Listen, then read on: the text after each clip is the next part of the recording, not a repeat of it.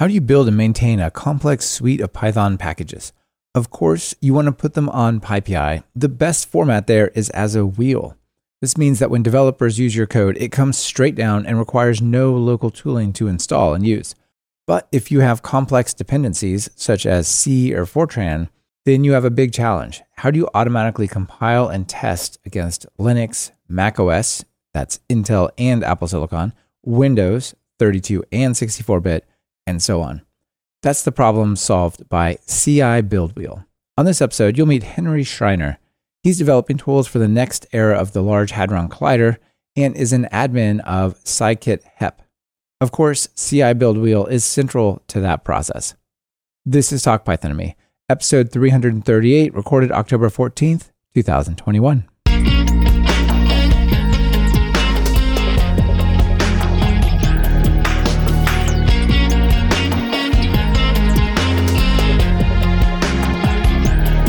Welcome to Talk Python to Me, a weekly podcast on Python. This is your host, Michael Kennedy.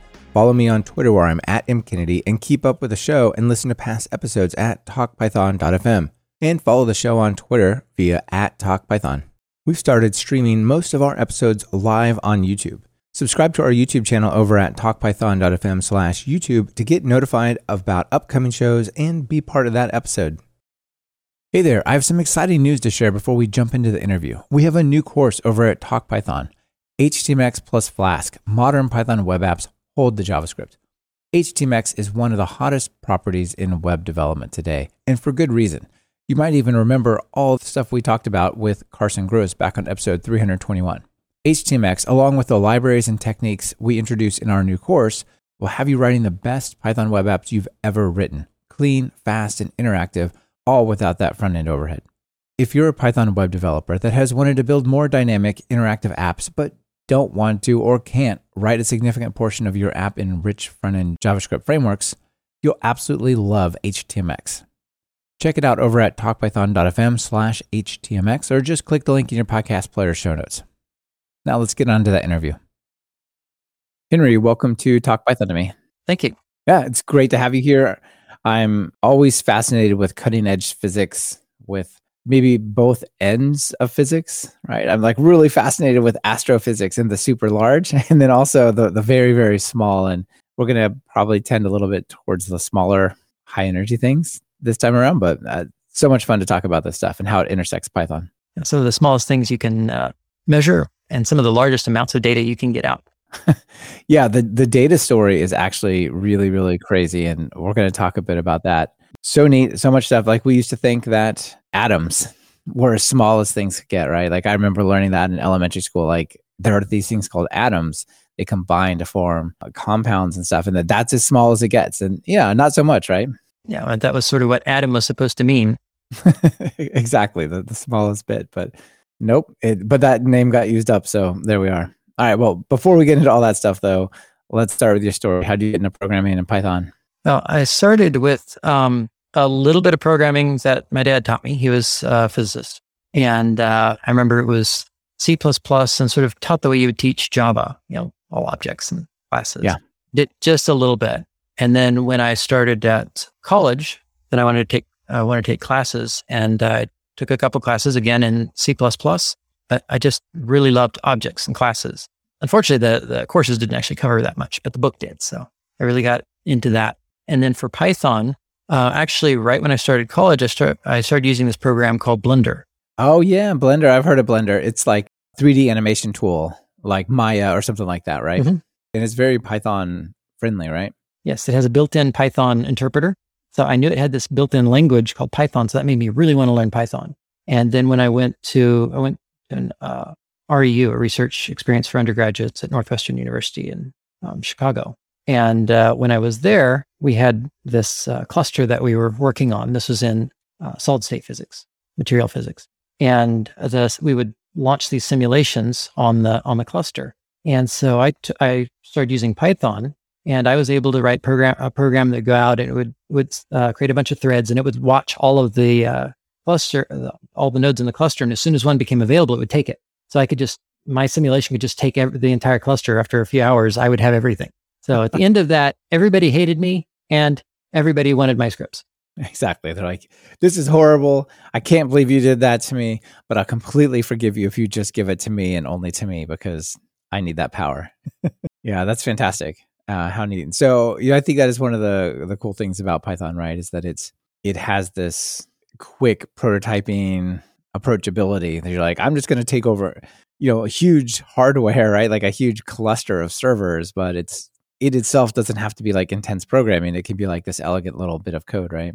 You can sort of do things that uh, normally I think the programming gets in the way more, but Python tends to stay out. It looks more like pseudocode, so you can you can do more and learn more, and eventually you can go do it in C or something. But yeah, yeah, absolutely. Great way or, to start. Or yeah, or maybe not. Sometimes sometimes you do need to go do it in some other language, and sometimes you don't. Uh, I think the stuff at CERN and LHC has an interesting exchange between C and and maybe some more Python and and whatnot. So that'll be fun to talk about. Yeah, yeah, we've been C originally, but uh, Python is is really showing up in a lot more places, and there's been a lot of movement in that that direction. Yeah, and there there've been some really interesting things that have come out. A lot of interesting things have come out of the LHC, computing wise as well as physics.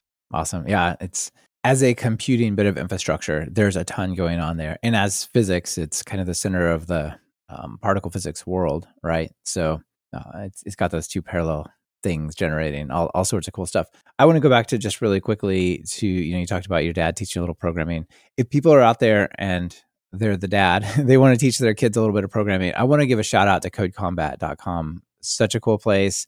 My daughter just yesterday was like, "Hey dad, I want to do a little Python. Remember that game that taught me programming?" Like, "Yeah, yeah, sure." So she's like she logged in and started playing and basically solve a dungeon interactively by writing Python. And it's it's such an approachable way, but it's not the like draggy droppy fake stuff. You write real Python, which I think is is cool to introduce kids that way. So anyway, shout out to them. I had them on the podcast before, but it's it's cool to see kids like taking to it in that way, right? Whereas you say like you could write a terminal app. They're like, I don't want to do that.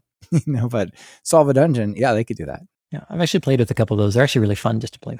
Yeah, they are exactly. They're. I did like forty dungeons along with my daughter. It was very cool. How about now? What do you do now? So uh, I work in a lot of different areas and I jump around a lot.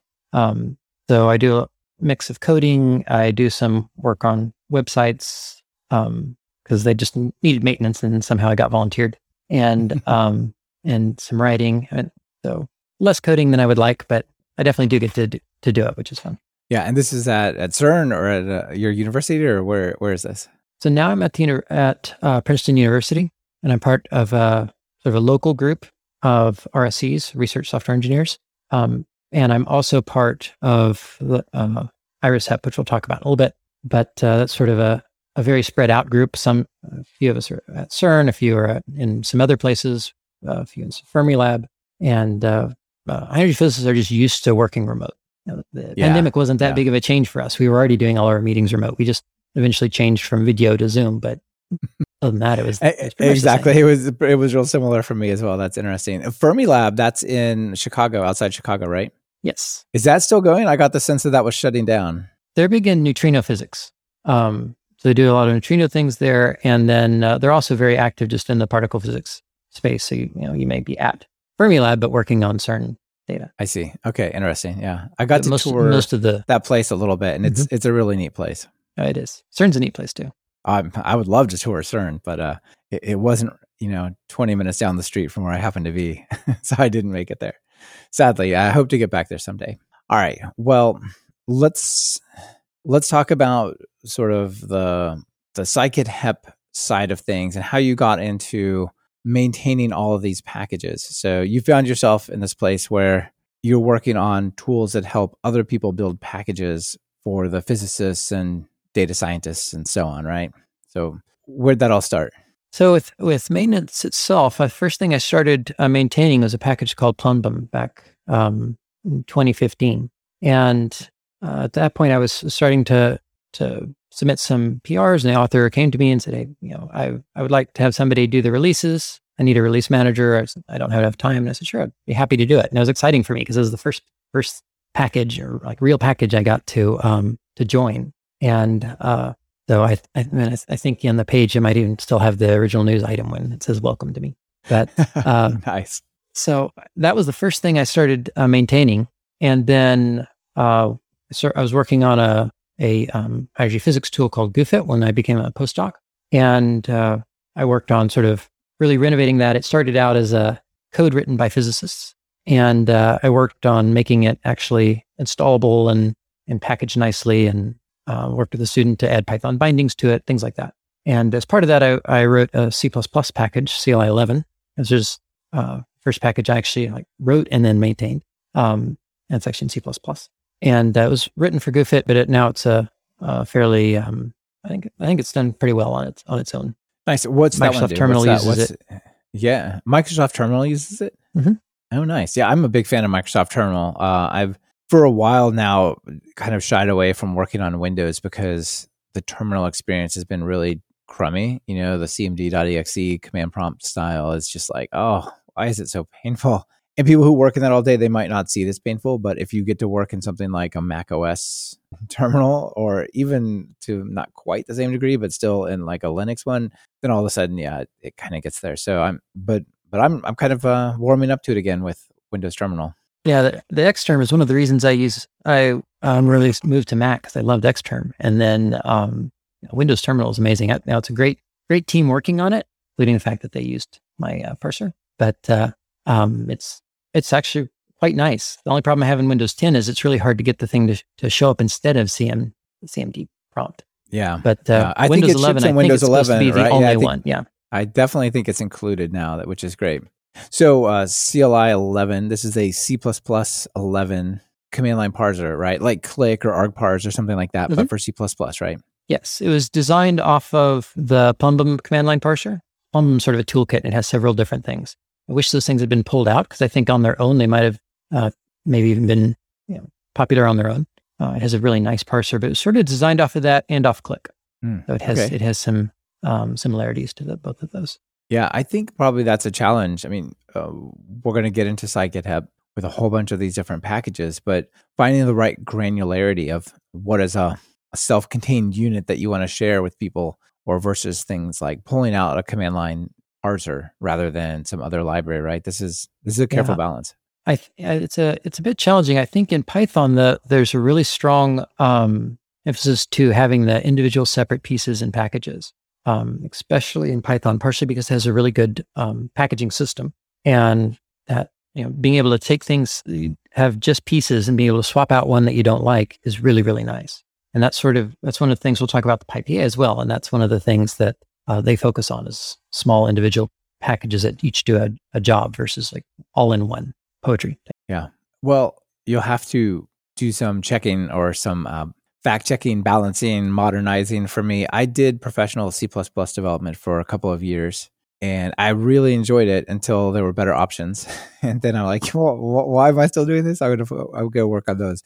But um, one of the things that struck me as a big difference you know to that world is basically the the number of libraries you use the the granularity of the libraries you use you know the relative acceptance of things like pip and the ease of using another library right? If in c++ you've got the header and you've got the the linked file and you've got the dll and there's like all sorts of stuff that can like get out of sync and go crazy and like make weird crashes. Your app just goes away and that's not great. Um, is that still true? I, I feel like that that difference is one of the things that allows for people to make these smaller composable pieces in python I think that has a lot to do with it. What um, has happened in C is there's sort of a rise of a lot of header only libraries, and these Oh, libraries um, are a lot easier to just drop into your your project because all you do is you put in the headers, and there's no you don't have to deal with a lot of the um, the original issues. So a lot of these small standalone libraries are header only,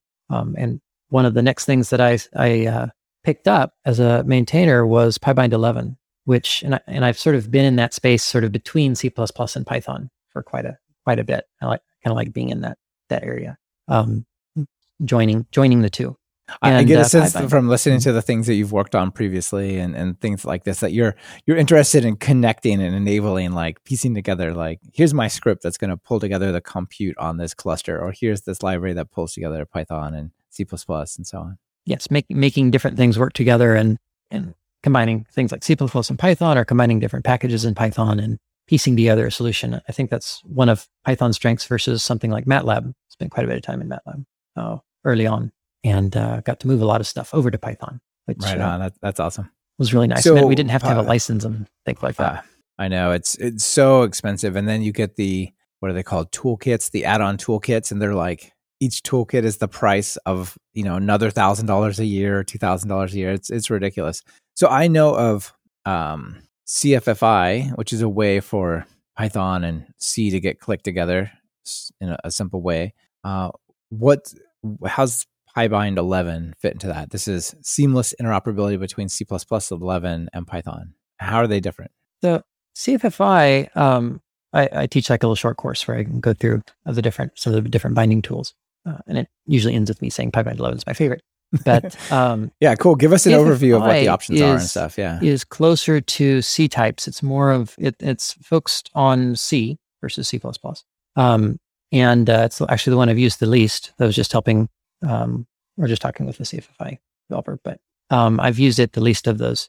But uh, I think it basically parses your um, C headers and then sort of automates a lot of what you would have to manually do a C type. So you have to, to spec- you know, specify what symbol you want to call and what the arguments are and what the return type is. And if one of those things is wrong, you get a seg fault and that sort of thing. Um, whereas PyBind 11, this is about building modules, extension modules. So, and it's, and it's the interesting thing about this is that it's written in pure C++. The other tools out there, so Cython can do this. It's not what it was designed for, but uh, it immediately became popular for doing this because Cython turned code, Python, Python-like code is a new language, into it transpiled it into C or C++. It had a toggle you could change, has a toggle you can change. And then um, when you're there, you can now call C or C++. Uh, but it's extremely verbose and you repeat yourself and you have to learn another language. This weird combined Python thing. And, and just thinking in Python is difficult because you have to think about, well, am I, am I in Python or am I in Python that can, that's going to be bound to Python? Or am I in Python that's just going straight to C, C++? Or am I just in C++? Yeah. Or C, but I've actually used it. It's a lot of layers there. Yeah. but PyBind 11 is just C++, and it's just it's basically um, it's like the C API for Python, but a C++ API. It's quite it's quite natural, and and, and you don't have to learn a new language. It, it uses some fairly advanced C++, but that's that's it. You're learning something useful anyway. Right. So do you do some sort of like template type thing and then say I'm going to expose this class to Python or something like that, and then it figures out does it write the Python code or what is it? It's writing it the C- compile- uh, Build like .so files or what what what do you do here? uh, it it um, compiles into the C API calls, and then that would compile into a .so. Um, and there's no separate just- step like Cython or Swig or these or um, these other tools because it's just C++. You compile it like you do any other C++, but it's actually uh, internally using the CPython API or or PyPy's wrapper for it. And the language looks a lot like Python, but the names are similar. You just do a def to define a function, and you give it the name, and then you just pass it the pointer to the um, the underlying thing. It can figure out things like types and stuff like that for you. Give it a doc string if you want. Give the arguments names. Just you can make it as Pythonic as you want. It's verbose, but it's not overly verbose.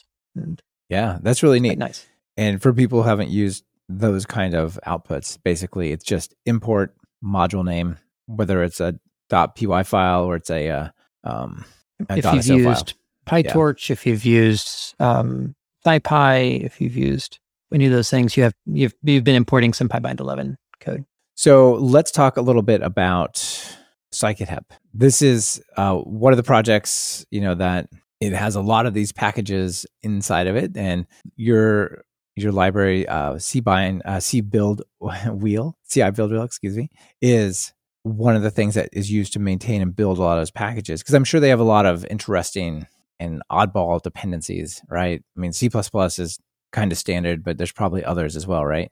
Um, it's it is so one thing that is kind of um, somewhat unique to to HEP is that we are very heavily invested in C++.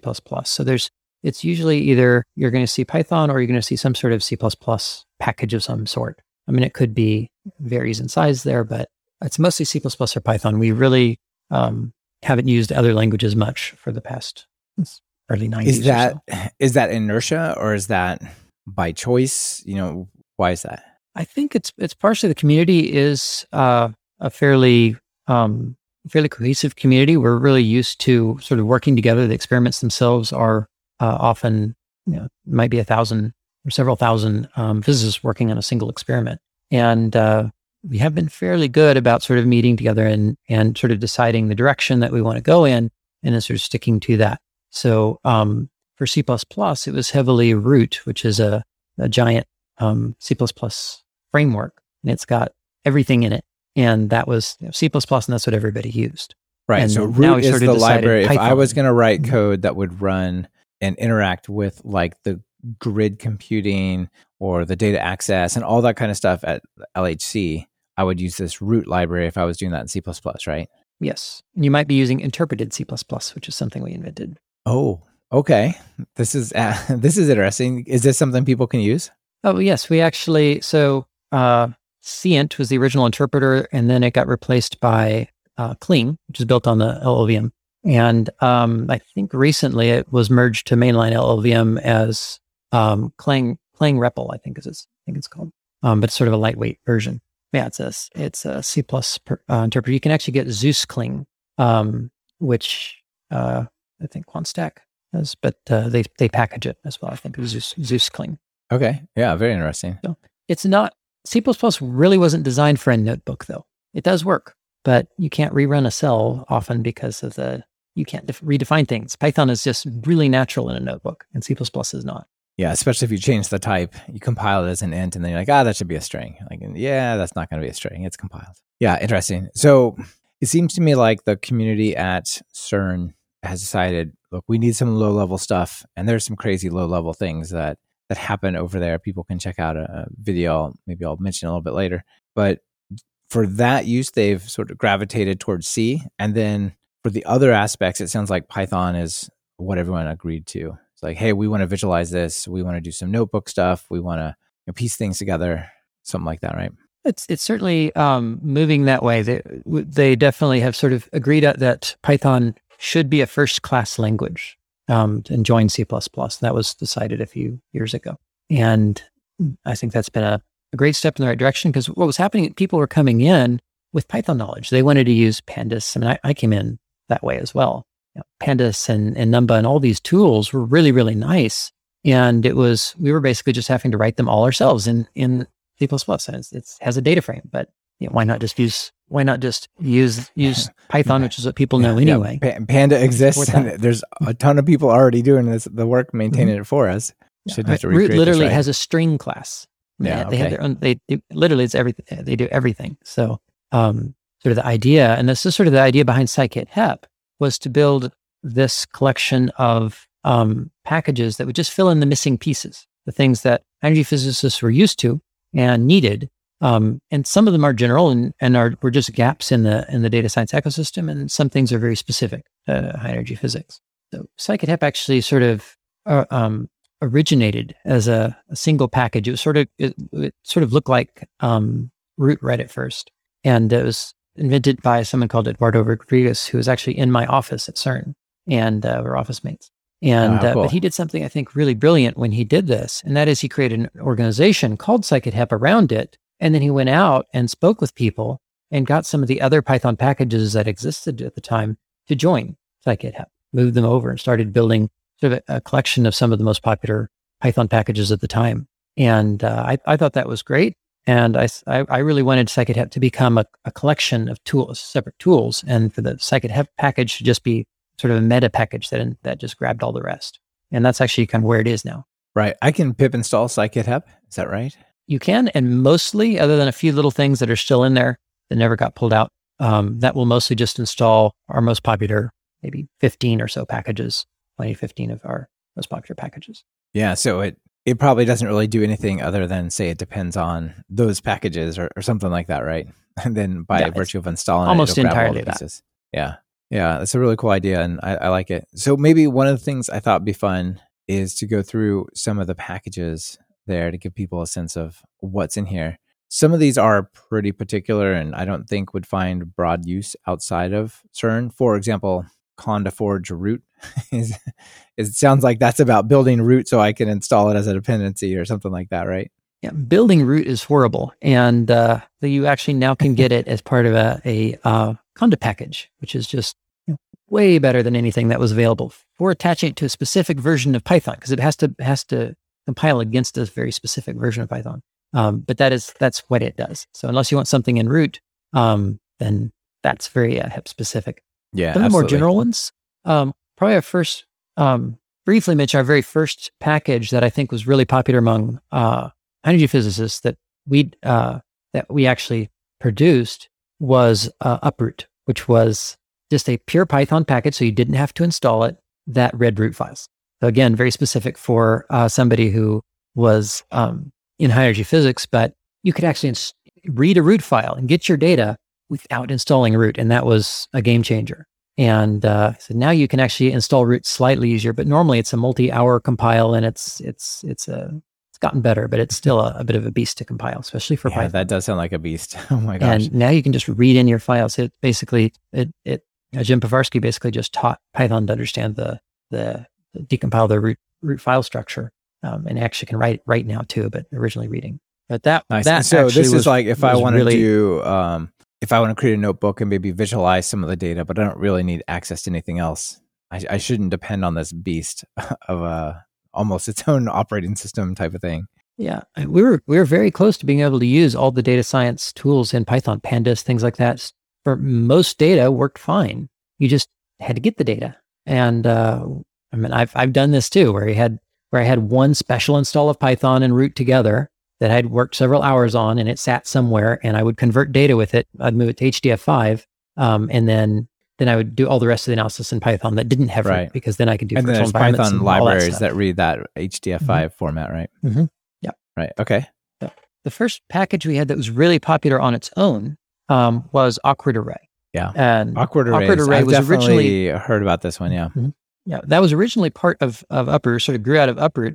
When you're reading root files, you end up with uh, these jagged arrays. So that's an array that is not rectangular. So at least one dimension is jagged. It depends on the data. And this shows up in all sorts of places, and not just particle collisions. Or obviously shows up lots of places in particle collisions, like how many hits got triggered in the detector. That's a variable length list. How many tracks are in an event? You know, that's a variable length list.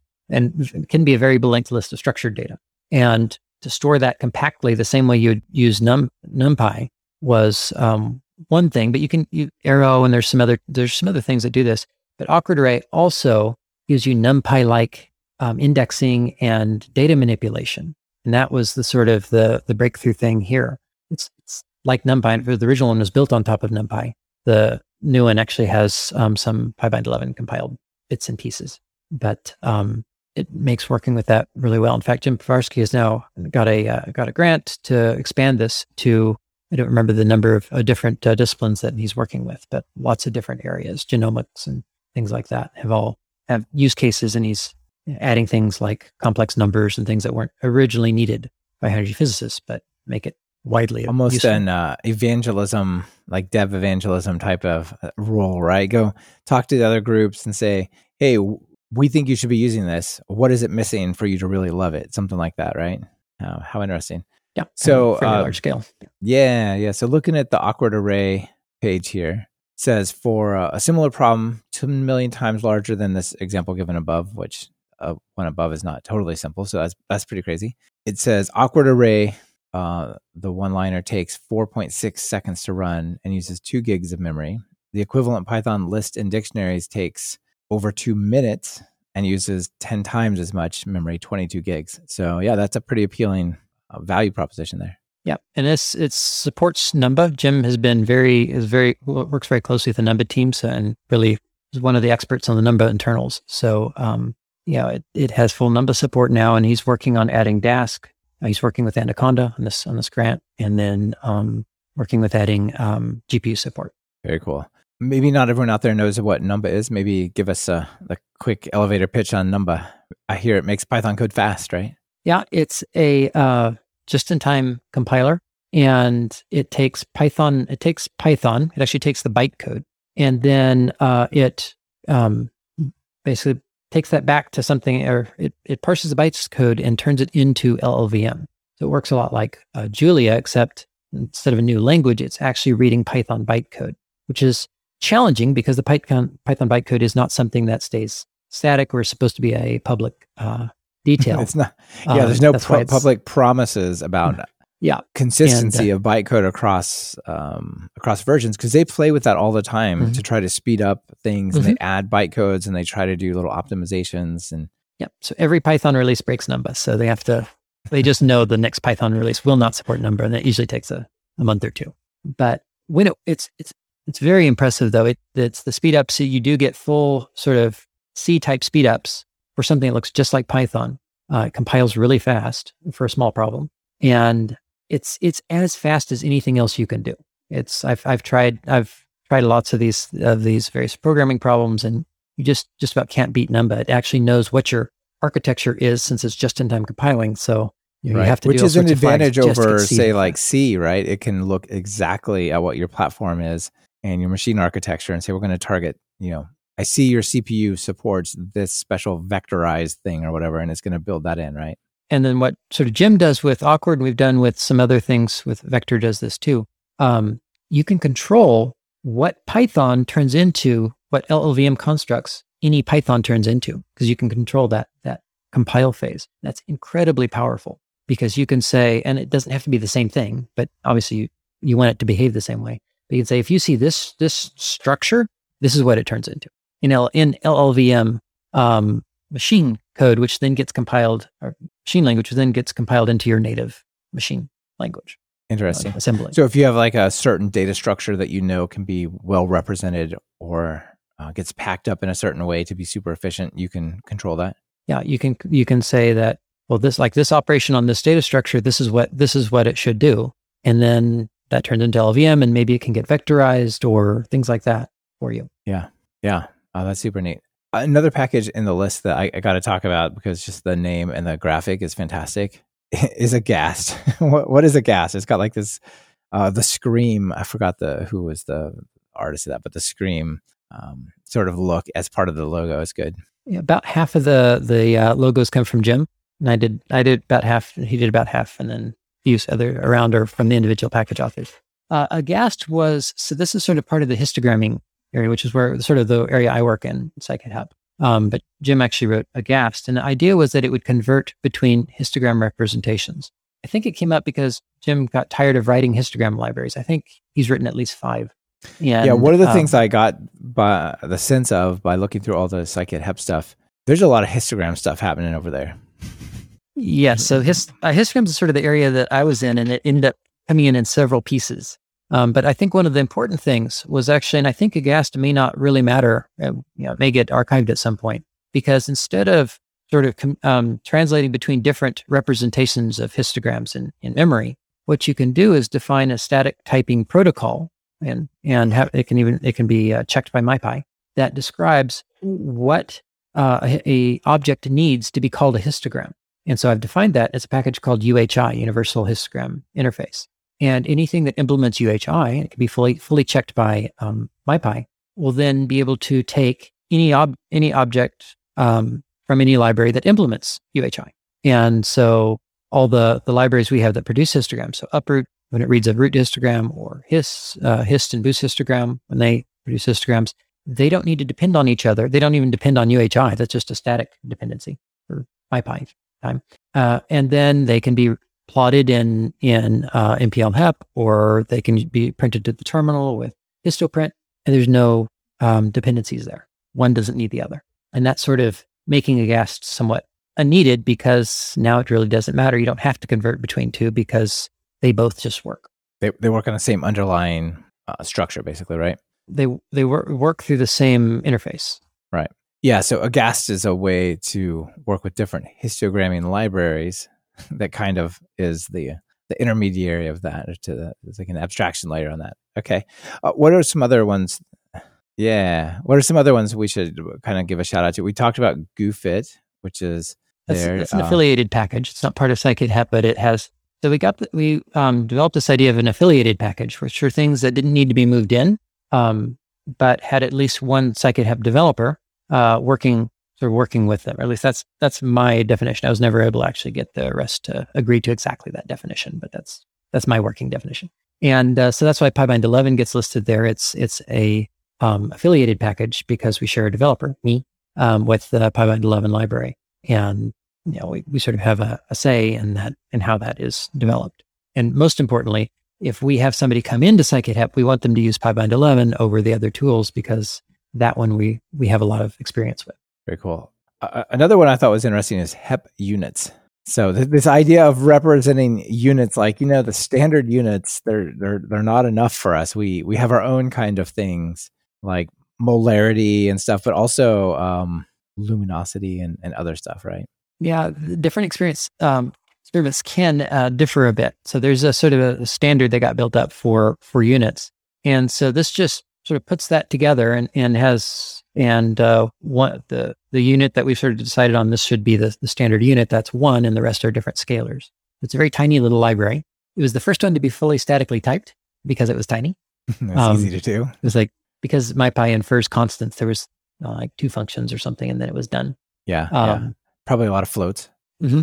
So, but uh, and that's that's sort of what it is. So you can use that, if, and the idea is that the rest of the libraries will will uh, adhere to to that system of units. So then, if you use this and then use that the values it gives you, then you can um, have a nice hum- human readable units and be sure of your units.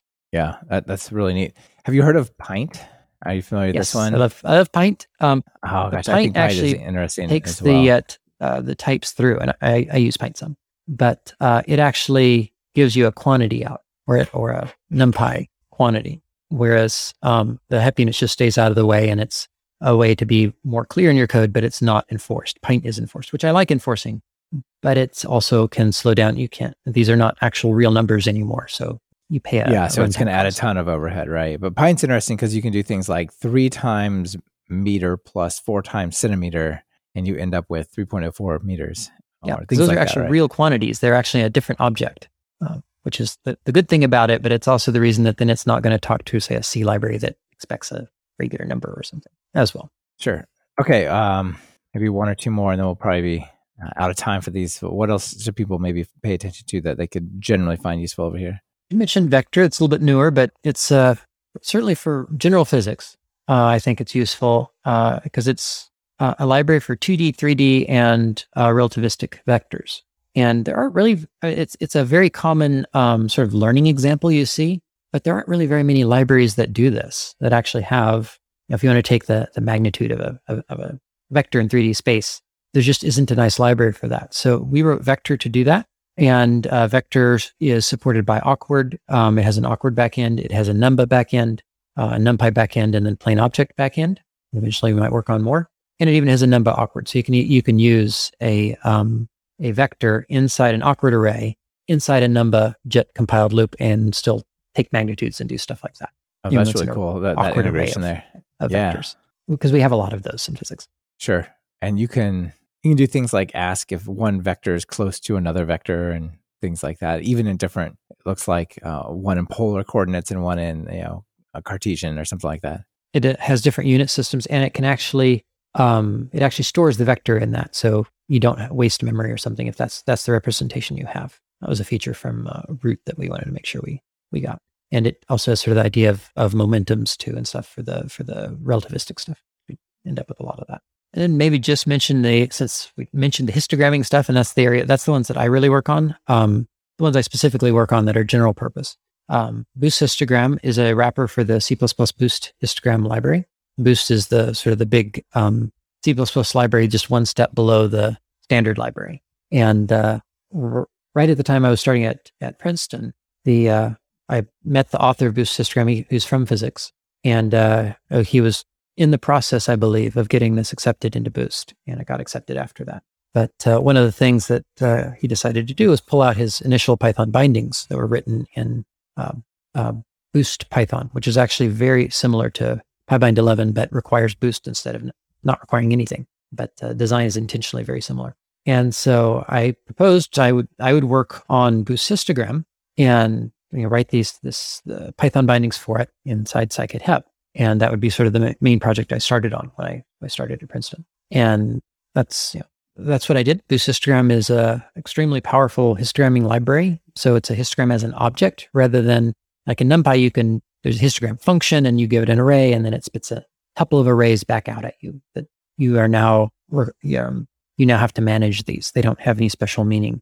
Whereas Boost histogram, histograms really are much more natural as an object, just like a data frame is more natural as an object, where you tie that information together. A histogram's really natural that way, where you still have the information about what the data actually was on the axes. If you have labels, you want to keep those attached to those to that to that data, and you may need to fill again, which is one of the main things that um, physicists really wanted because we tend to fill histograms and then keep filling them or rebinning them or doing operations on them, and you can do all those very naturally. And Boost histograms, the actual the, the C++ wrapper in PyBind 11, and a lot of and um, I actually got involved in CI-Build because of Boost histogram because I one of the things I wanted is make sure it worked everywhere, and it obviously requires C++, so it requires compilation. Um, and then Hist is a nice wrapper on top of that that just makes it a lot more friendly to to use because the original Boost histogram author wants to keep this Hans Dembinski wants to keep this quite um, pure and clean. So Hist is more the more natural, and even if you're not in HEP, I think that's still the more natural one to use. Yeah, and, and called dot plot and plots. Right, and right. There's a lot of people who do who use histograms across all sorts of disciplines. So that would definitely be one of those that is generally useful. All right, so I think that brings us to cibuildwheel. Uh, let's let's talk a bit about that. And I mean, maybe the place to start here is uh, you what are wheels, right? The the first sentence describing it is Python wheels are great. Building them across Mac, Linux, Windows, and other multiple versions of Python, not so much. So, but no description wheel, of what a wheel is. yeah, exactly. Well, wheels are good. There's times when there are no wheels and things install slower. They might not install at all. It's generally a bad thing if you don't have a wheel, but um, they're they're not easy to make, right? So tell us what is a wheel, and then let's talk about why maybe building them across all these platforms and this uh, cross product along with like versions of Python and whatnot is a mess. When you distribute Python, you have several options. The most common one, and most packages have at least an sdist, which is just basically a, a tarball of the of the source. Right. Um, when you pip install it, slightly, it basically, maybe you're missing some things or adding some things, but right. Otherwise, it it's unzips. Yeah, it unzips your source and puts it somewhere Python will find it, and then that's that. Yeah. So it runs your build system. So setup tools traditionally that's become a lot more powerful recently, but um, it has to run the build system to figure out what what do you do with it. This is just a bunch of files, and then it puts it together in a particular structure in your in your um, on your computer. And so a wheel was a package that was already um, everything was already in place. So it's already in a particular structure. It knows knows the structure, and all Python has to do for a pure Python wheel, one that does not have any um, binary pieces in it, it just grabs the contents inside and dumps them following a specific uh, set of rules into places into your um, site packages. So right. then you now have exactly. something installed. There's no setup.py in your wheel. There's no pyproject.toml. There's those sorts of things are not in the wheel. The wheel's already there. It can't run arbitrary code. Yeah, exactly. That was one of the points I was going to make. Is mad. one of the things that can be scary about installing packages is just by virtue of installing them, you're running arbitrary code because often that is execute, you know, Python space setup py space, you know, install or something like that. And like whatever that thing does, that's what happens when you pip install, right? But not with wheels, as you said, it comes down in a binary blob and just like boom, here it is. Obviously, the thinking is we have this package delivered to a million computers. Why do we need to have every million computer run all the steps? Why don't we just run it once and then go here? And then also that saves you a ton of time, right? Like I just um, installed um, uWSGI and it took I don't know, 30 seconds, 45 seconds to install because it didn't have a wheel. So it sat there and it just grinded away compiling it, you know? Yeah. So there's two possibilities. Um, a pure Python package, a wheel is still superior because of the not running arbitrary code.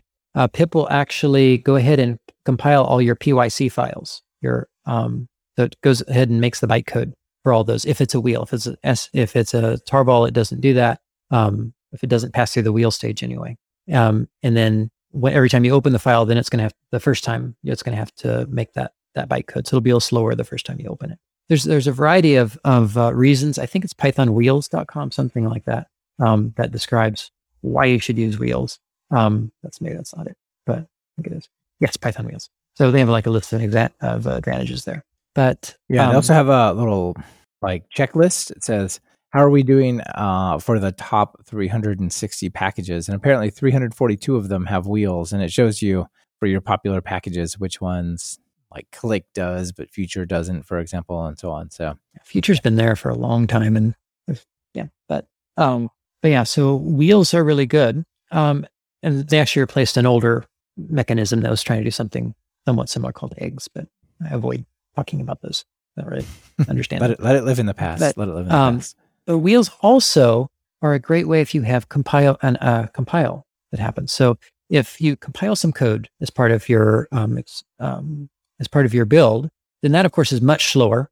Um, if you have the Yeah, if you like just my have the example. Yeah, Mhm. it's like it was doing GCC and if you don't have a forever. compiler, it won't even work. Right, right? exactly. So you, you have to have some setup, at least a little setup. You have to have a compiler setup at the very minimum. Right. How, how many Windows users have seen cannot find vcvars.bat? right. And like, in Windows, you don't have want to this. be in a in the environment, or you have to have the the right script sourced. Yes. So um, Wheels had uh, also can um, contain binary components like uh, .sos and things, and they have a tag as part of their name. They have a very special naming scheme for Wheels, and uh, the tag is stored in the wheel too. And they can tell you what Python version they're good for, what platform they uh, can uh, are supported on. Uh, they have a build number, and then they have a uh, the Python's actually in two pieces. There's the the ABI and the, the interface Python. Yeah, you can see there's some huge long name that with a bunch of underscores separating it, and basically, uh, It's when, also when you try to pip reasons you- install it. Sorry, go ahead. It's also one of the reasons that names are normalized. There's no difference between a dash and an underscore. It's because that special wheel name has dashes in it. So the package name at that point in the in the file name has to be underscores. Yeah, and so basically, when you pip install, it says it, it builds up that that name and says, "Do you have this as a binary? Give it to me, right? Something like this." Yeah, it knows how to pick out the. It looks for the right one. If it finds a binary, it'll just download it, depending slightly on the system and how new your pip is. Um, Right. And this is one of the main innovations, ideas, or philosophies behind Conda and um, Anaconda, right? Is like, let's just take that and make sure that we build all of these things in a really clear way and then sort of package up the, the testing and com- compilation and distribute, uh, distributing all that together, right? Yes, this is very similar to this. This came, I think, I'm pretty sure it came after Conda. I think where they were still in eggs when Conda was invented, and then sort of building up wheels was challenging. Building a wheel was was challenging. That's that's cibuildwheel has really changed that. Um, if you want a pure Python, it's really easy. You use today. You should be using the build tool, which I'm also I'm a maintainer of that as well.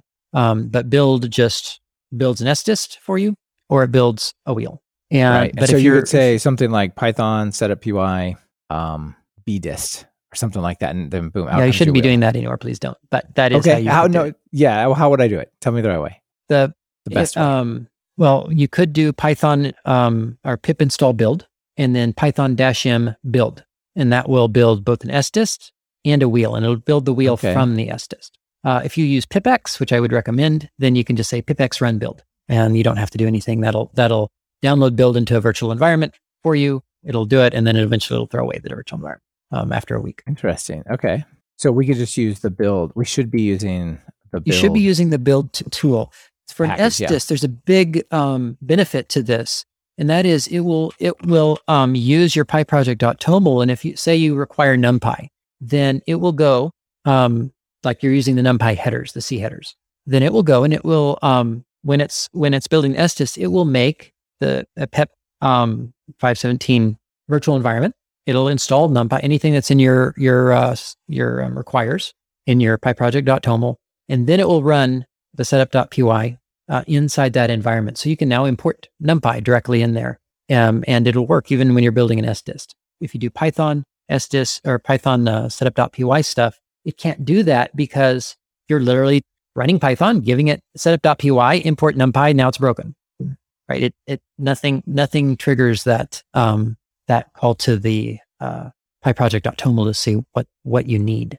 Uh, for a wheel, the best way to do it is with pip, uh, or the original way to do it was with pip wheel, um, because pip has to be able to build wheels in order to um, install things. The that got added to pip before build existed, um, but now the best way to do it would be with build wheel, and that's actually it's doing the right thing. It's actually trying to build the wheel you want, whereas pip wheel is actually just building a wheelhouse. So if you depend on NumPy and NumPy doesn't have wheels, which uh, they, they did better with Python 3.10, so I'm not going to complain about, about NumPy for, for Python 3.10. But for 3.9, they didn't have wheels for a while.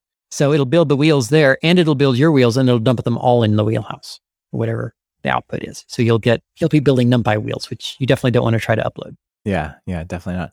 All right. Well, that's that's really cool, and I definitely learned something. I will start using build instead of uh, doing it the other way. You can now delete your setup.py too. Yeah, that's the big thing, right? Is you don't have to run that kind of stuff, right? Yeah, the, they're trying to move away from the any commands to setup.py because you don't even need one anymore, and uh, you can't control that that environment. It's it's very much an internal detail.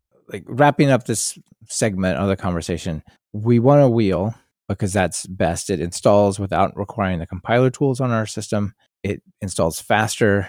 It's built just for our platform.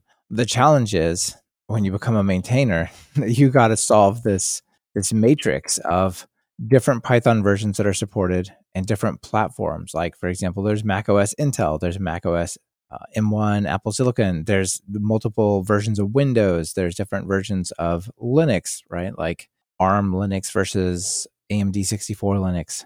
Mm-hmm. Yeah, and, and now musl, musl Linux versus the other Linux varieties.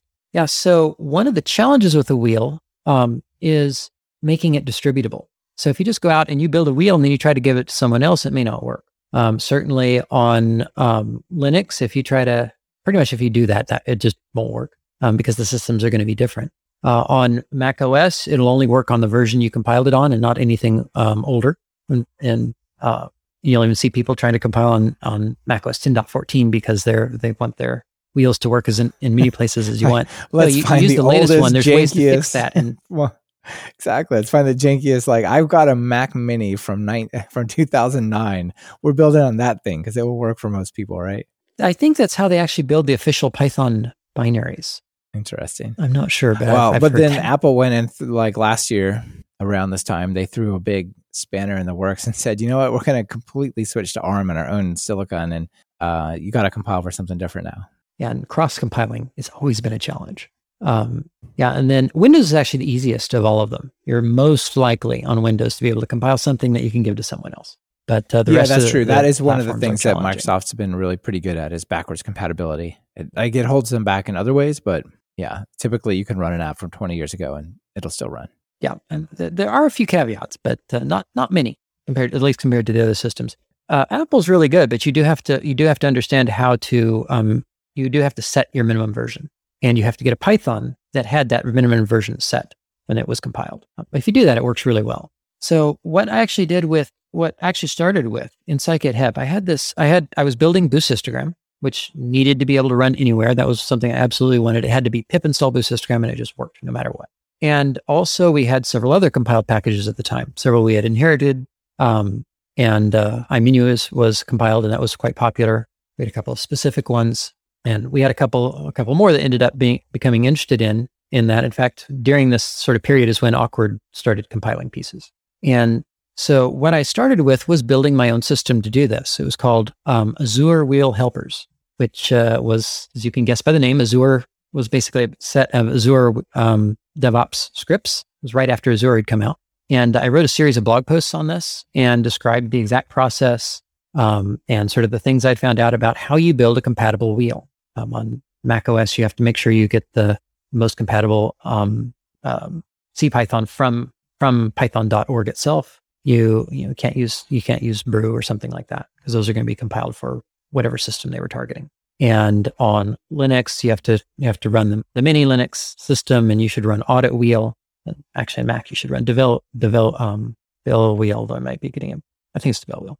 Um, so there's this this series of things that you have to do, and I started maintaining this this multi hundred line set of scripts to do this, and and I was also being limited by Azure at the time. They didn't have these all the templates and stuff they have now, so everything had to be managed through Git subtree because it couldn't be a separate repository. And um, and, I, and then when uh, Jim started working on Awkward, he went and just rewrote the whole thing to because it thought it I, he wanted it to look simpler for him and took a couple things out that were needed and suddenly made it two separate things. Now I had to co- had to help maintain that. So when Python 3.8 or whatever it was came out, now I had I had a completely different set of changes I had to make for that one, and it was really just not it was not working out. Uh, it was not very easy to maintain. And I was watching um, cibuildwheel, a, um, and it was this package. It was a Python package that would would do this, and it didn't matter what CI system you were on because it was written in Python, um, and it could follow nice um, sort of Python principles for good package design. It had unit tests and all that sort of stuff. So it, looked really good. There were a couple things that was missing. I came in, I added, I made PRs for the things that I'd, I'd come up with that it didn't have, and they got accepted. And uh, there was a shared maintainer between PyBind 11 and cibuildwheel as well. I think that's one of the reasons that I sort of heard about it and was really watching it. And I finally decided just to make the switch. And uh, I did at some point a little later, I actually became a maintainer of cibuildwheel. But uh, I think I started doing the switch before. It made it really easy once I was a maintainer to say, oh, this is a package that, you know, we have some control over. It's okay. Let's just, Right. Well, your this packages is need a safe move. choice to depend upon this because we have a say. it just took out all of that, that maintenance. And now um, Dependabot does all the maintenance for us. It does the pin, moves forward a pin on cibuildwheel, and that's it. Nice. So if I want to accomplish, if I'm a package developer owner and I want to share that package with everybody, we've already determined we would ideally want to have a wheel, but getting that wheel is hard. So cibuildwheel will let you integrate it as the name indicates into your continuous integration. And one of those steps of CI could be build the wheel, right? But it pretty almost it reduces it down to pretty much that. That there's a step in your CI that says, um, you know, run cibuildwheel, and then cibuildwheel is designed to really integrate nicely with the build matrix. So um, you could, in for a fairly simple package or for many packages, you can really just do Mac, Windows, and Linux. Have the same job. Like in GitHub Actions, it's easy to do the same job, um, and then call cibuildwheel, and that's about it. It it just goes through all the different versions of Python that are supported. It goes uh, it just goes through and makes uh, a wheel for each. And uh, in fact it even has one feature that was really nice that uh, i'd always struggled with a bit is testing. So if you give it a test command it will even take your your package it will install it in a new environment that's not you know in a different directory that's not related to your build at all and make sure it works and passes whatever test you give it and uh, we'll so do that across the suite or something. platforms. We'll do like a On each Mac one. OS test and a Windows Mhm. test. Yeah, for each. So cibuildwheel really just sees the platform it's sitting on because it's inside the build matrix, and so it's run run for each. And uh, yeah, it does for each each one. It it um, will run that that test. And the most the simplest test is just echo, and that will just make sure it installs because it won't try to install your wheel unless uh, there's something in that test command. Even that's useful sometimes. Even that's broken sometimes because of NumPy not supporting one of those things in that matrix. Yeah, it can't install the dependencies, so that, that step fails or something. So uh, it says it currently supports GitHub Actions, Azure Pipelines, which I don't know how long those are going to be two separate things. Maybe they'll always be separate, but Microsoft owning GitHub, feel like they're saying do stuff in Azure Pipelines, and then they're kind of moving. Like, yeah, I think they're similar. The right? runners are the same. They actually have the same environments. Um, so I think they'll exist just as two different interfaces, probably. And Azure is not so tied to GitHub, and it has more of an enterprise type. yeah, for sure. focus, That- definitely, that's a But different GitHub focus. was just a rewrite and a better rewrite in most cases of it. I got to learn. Yeah, they, I think GitHub Actions came second. All right, so then Travis CI, AppVeyor, Circle CI, and GitLab CI. At least all of those, right? At least those are the those are the ones we test on, and then um, it runs locally.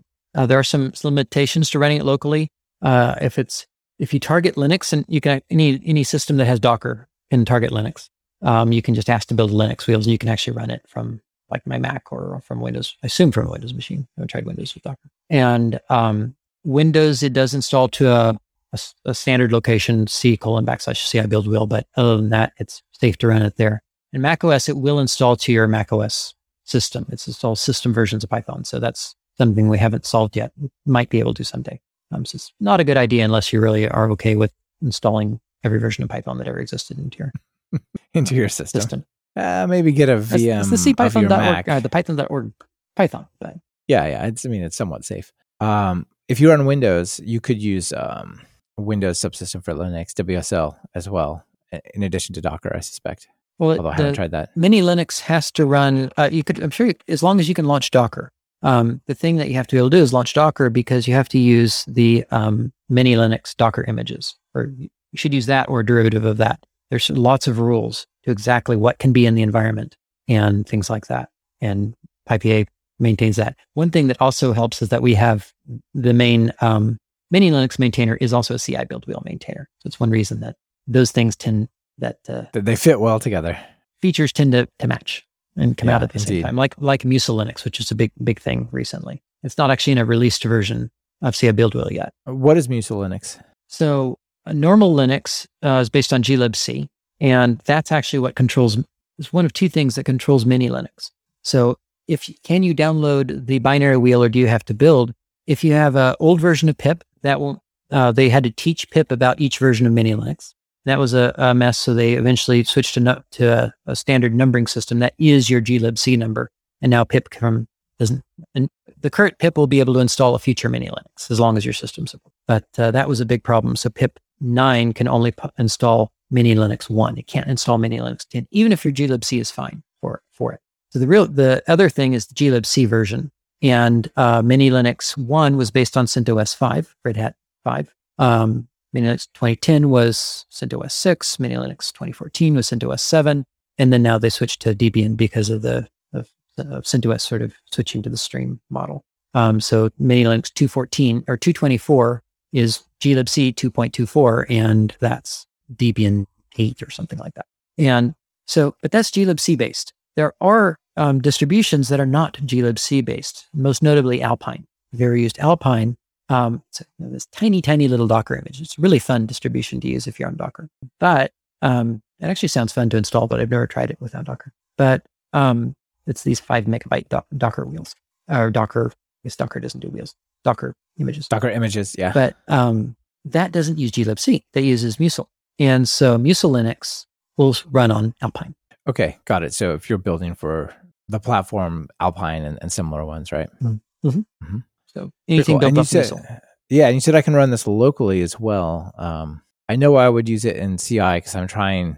I've got that matrix of all the versions of CPython and Py, Py, Py, Py, and then all the platforms that I want to check as many of those boxes as possible to put wheels in it. Right. Um, yeah. Suppose I'm on my Mac and I want to make use of this to fill in, maybe do some testing, at least on some of these columns. Like, how do I do that? What's the benefit there? Well, I can tell you a case where it happened. Um, so we were shipping uh, CMake, and the Scikit Build organization ran out of Travis credits, and uh, they were being built. We hadn't switched them over to being emulated builds on uh, GitHub Actions yet, and it just ran out. We couldn't we couldn't build them, and one of them had been missed, and we also weren't waiting to upload. So we had uploaded everything, but we had one one set, or maybe maybe it was all of the emulated builds. I think it was one set that didn't didn't work.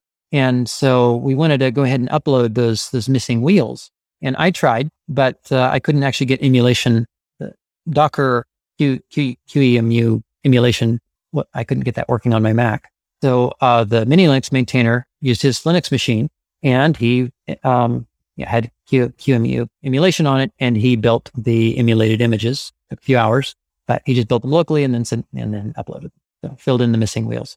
So if if I'm uh, maintaining a, a, package, if I'm I got some package I'm putting on PyPI and I want to test it, does it make sense to do it locally, or does it just make sense to put it on uh, some some CI system? Um, for cibuildwheel, usually I do some local testing, but I'm also developing cibuildwheel. But um, you know, usually it's probably fine to do this in your just in your CI, and usually don't want to run the full full thing every time. Usually you have your regular unit tests. The cibuildwheel is going to be a lot slower because it's going through and it's making each set of wheels and launching Docker images and things like that. Uh, and it's installing Python each time uh, for macOS and Windows. So uh, usually, unless if you have a fairly quick build, I've seen some people just run cibuildwheel as part of their test suite. Um, but usually you just run it, say, right before a release. Maybe I usually do it once before the release and then on the release. Right, exactly. Okay, that makes sense because it's a pretty heavyweight type of operation. So when I look at all these different platforms, I see Mac OS Intel, Mac OS Apple Silicon, different uh, bitnesses of Windows, and then I think about CI systems. You know, what CI systems can I use that support all these things? Like, does GitHub Actions support both versions of Mac OS, for example, plus Windows? GitHub Actions is by far our most uh, popular um, platform. It switched very quickly. It used to be Travis. Travis was a challenge because they didn't do Windows very. They still don't do Windows very well. Um, and it's a challenge for us because we actually can't run our Mac OS um, tests on them anymore because once we joined the PyPA, the billing became an issue and we basically just lost um, Mac OS running for it. Um, but uh, Circle, I think, um, Azure and GitHub Actions, I think they do all three. Um, and you can always flip things up. I was Travis for the Linux and then AppVeyor for Windows. Uh, you, you can do it that way one of the big things that I, I helped develop for cibuildwheel was the uh, pyproject.toml or, or any toml configuration, usually that one, um, configuration for cibuildwheel. That way you can get your cibuildwheel configuration out of your your um, YAML files. That way it works locally, um, which is one of the main one of the things I was after. But also you can just do it and then run on several different systems. Like you might like the fact that Travis Travis is I think the only one that does the uh, native strange architectures. You have to emulate it other places, which is a lot slower, five times slower or something. Yeah, so kind of split that up, get the uh, the definition, and then create maybe multiple CI um, Yeah, jobs. your CI scripts are really simple. Yeah, yeah, yeah But very the, cool. the example script is just a few lines. It doesn't does not take much to do this. Comparing, Oh, comparing yeah, I the hundreds of lines it didn't used to take. yeah, sure. And I didn't even scroll down here. You've got a nice grid on github.com slash Ah, yes, I should have mentioned IPA slash cibuildwheel that shows on GitHub Actions which is supported on Azure Pipelines, what's supported. Oh, that's so not on. right. Circle CI doesn't do Windows.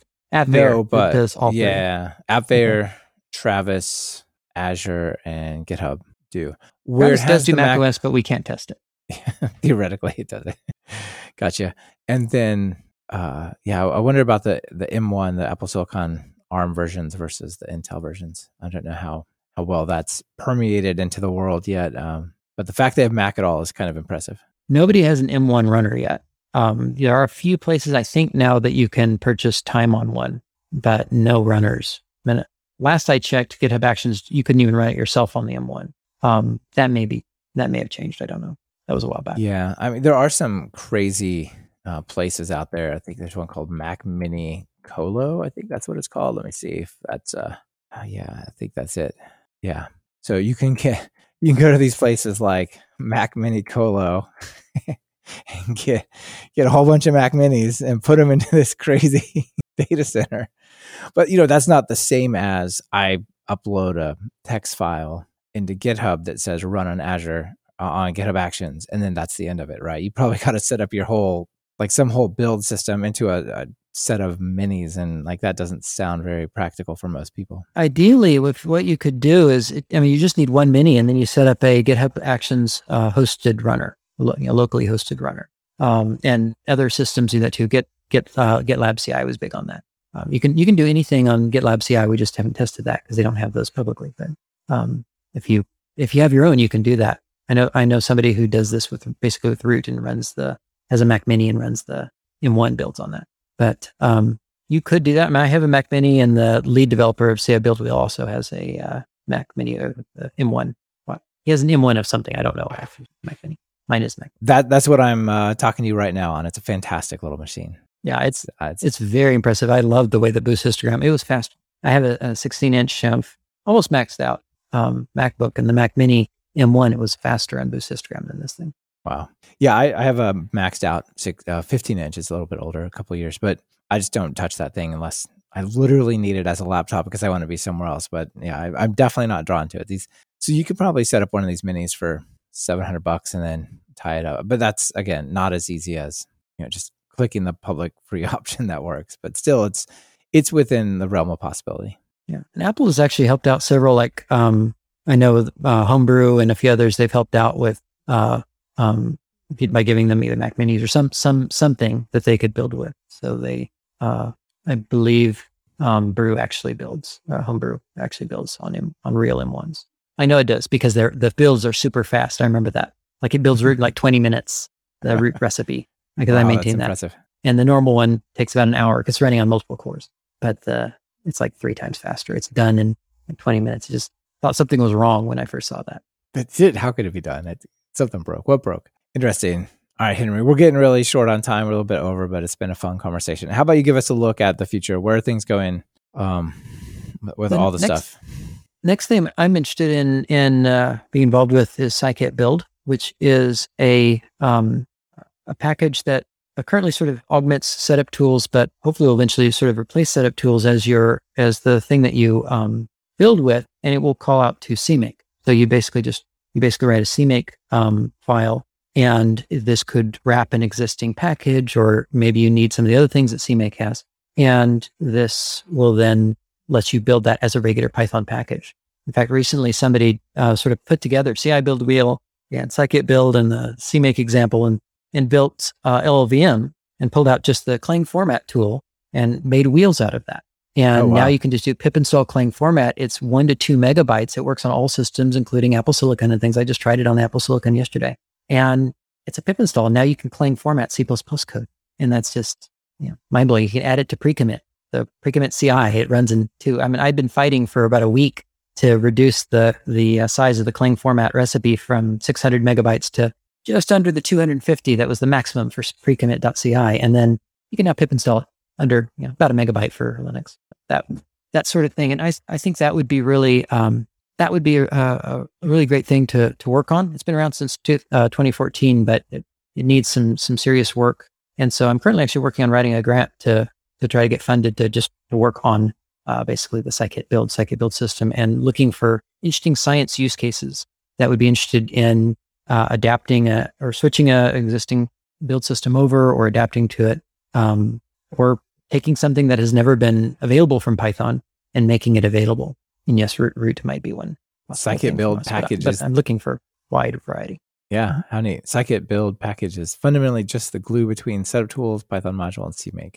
Yeah, so it's a real um, way to take some of these things that were based on CMake and sort of expose them to Python. Yeah, so you can just um, have a CMake package that does all the CMake things well. You know, like finding finding different libraries and and that I, am a big CMake person.